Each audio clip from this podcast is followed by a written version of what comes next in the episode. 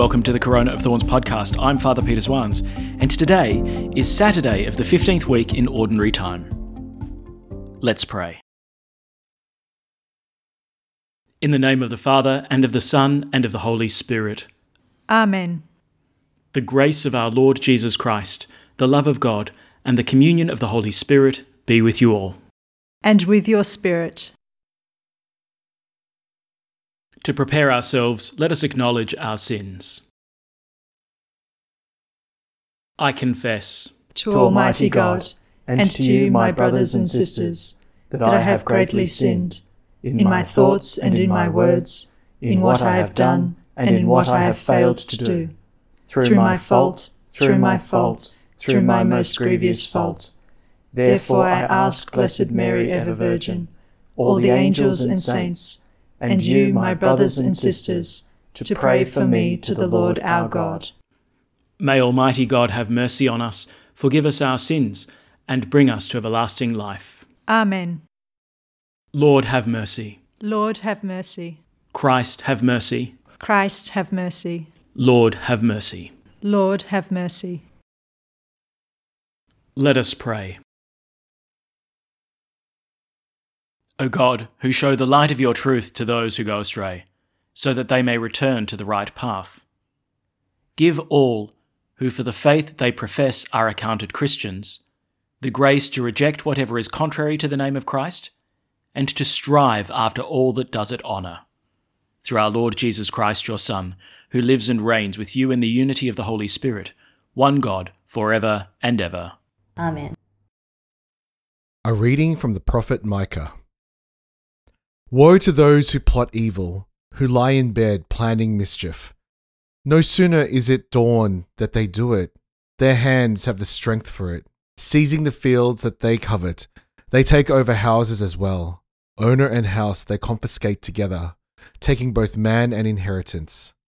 So the Lord says this Now it is I who plot such mischief against this breed, as your necks will not escape, nor will you be able to walk proudly so evil will the time be.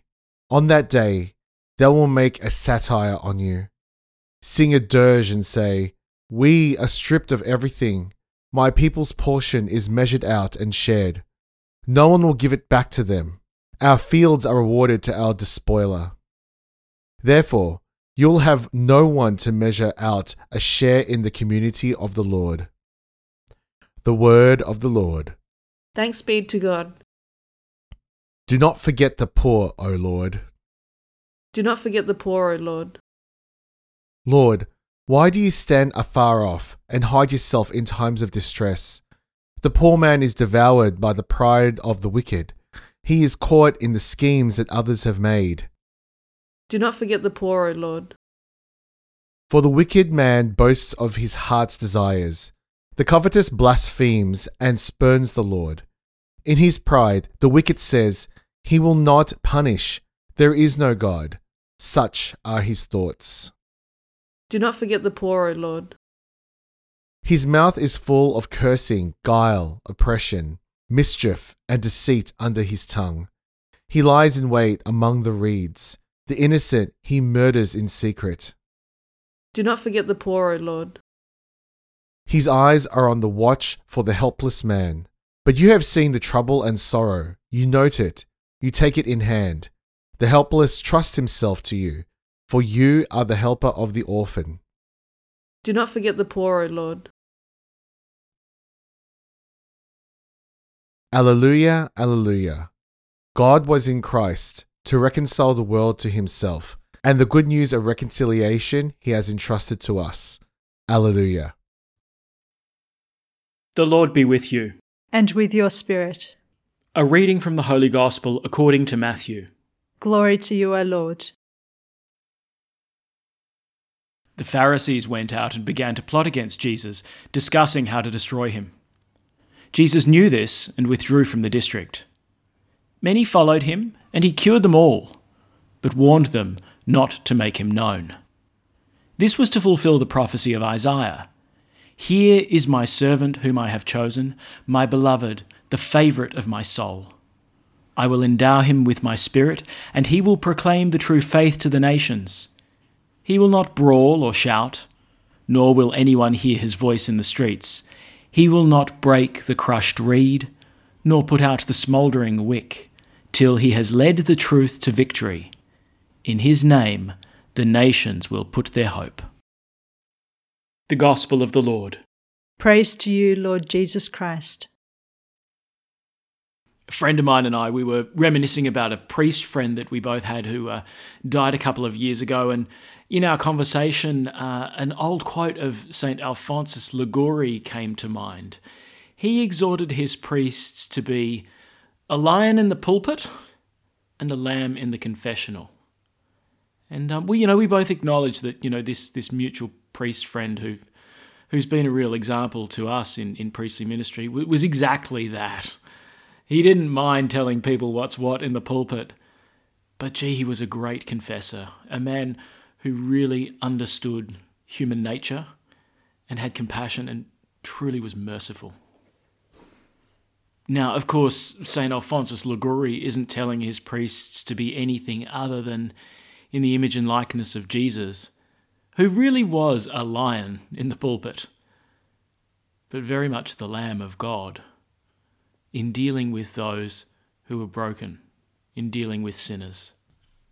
So, what I'd like to do is just point to a couple of aspects that's revealed to us about who Jesus is in the gospel. Um, you know, not with any great purpose in mind, but just to say, hey, look at Jesus, and isn't he lovable? Now, if you heard the gospel yesterday, it was uh, an encounter between Jesus and the Pharisees. Uh, and the Pharisees are challenging the disciples of Jesus for, for picking corn on the Sabbath. And, and Jesus, he hasn't got time for that sort of stuff. So, you know, he really puts them in their place. And from there, he goes to the synagogue. And there, he looks the Pharisees straight in the eye and he says, Is it against the law to heal a man on the Sabbath?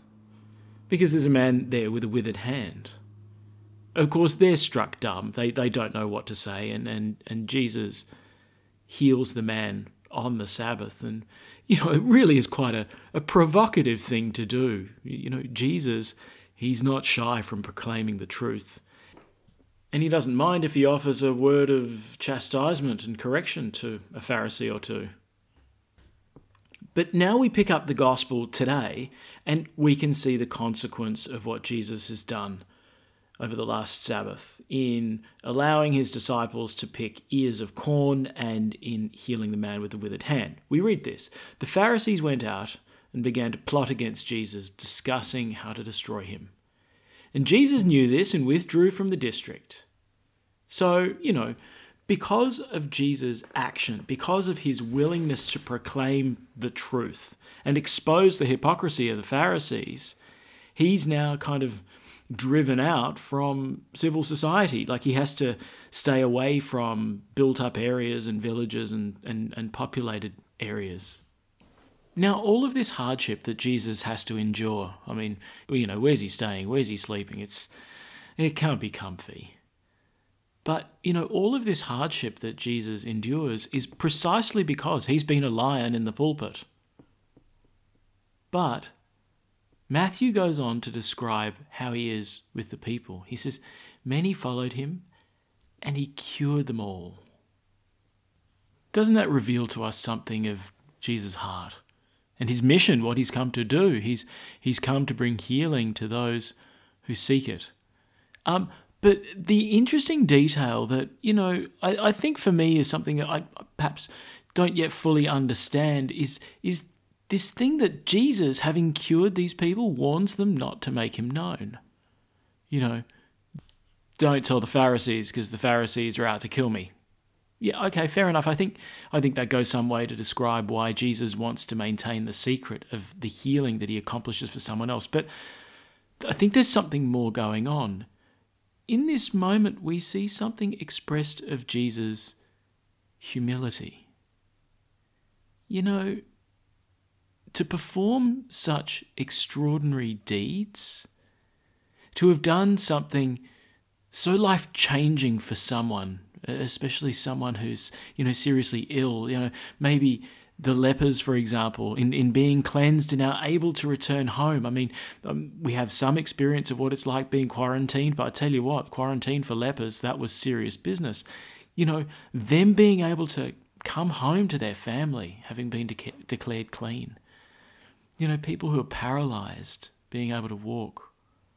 People who are blind, being able to see. That Jesus says, oh, and, and guys, just let's just keep this between you and me.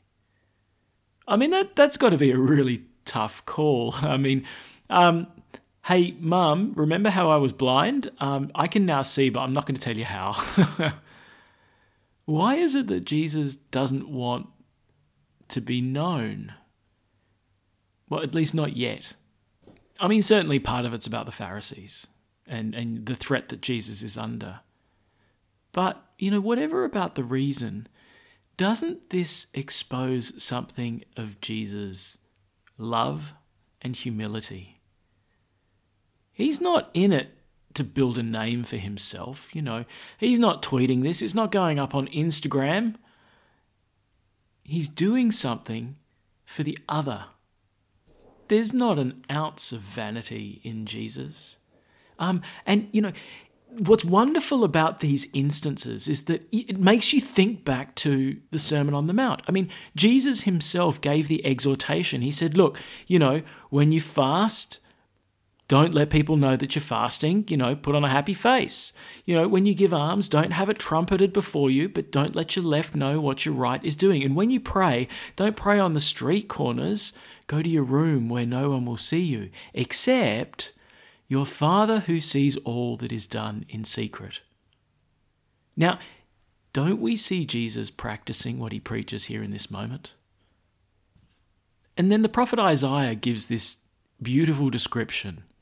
You know, Jesus being the fulfillment of this prophecy that here's the servant I've chosen, my beloved, the favorite of my soul.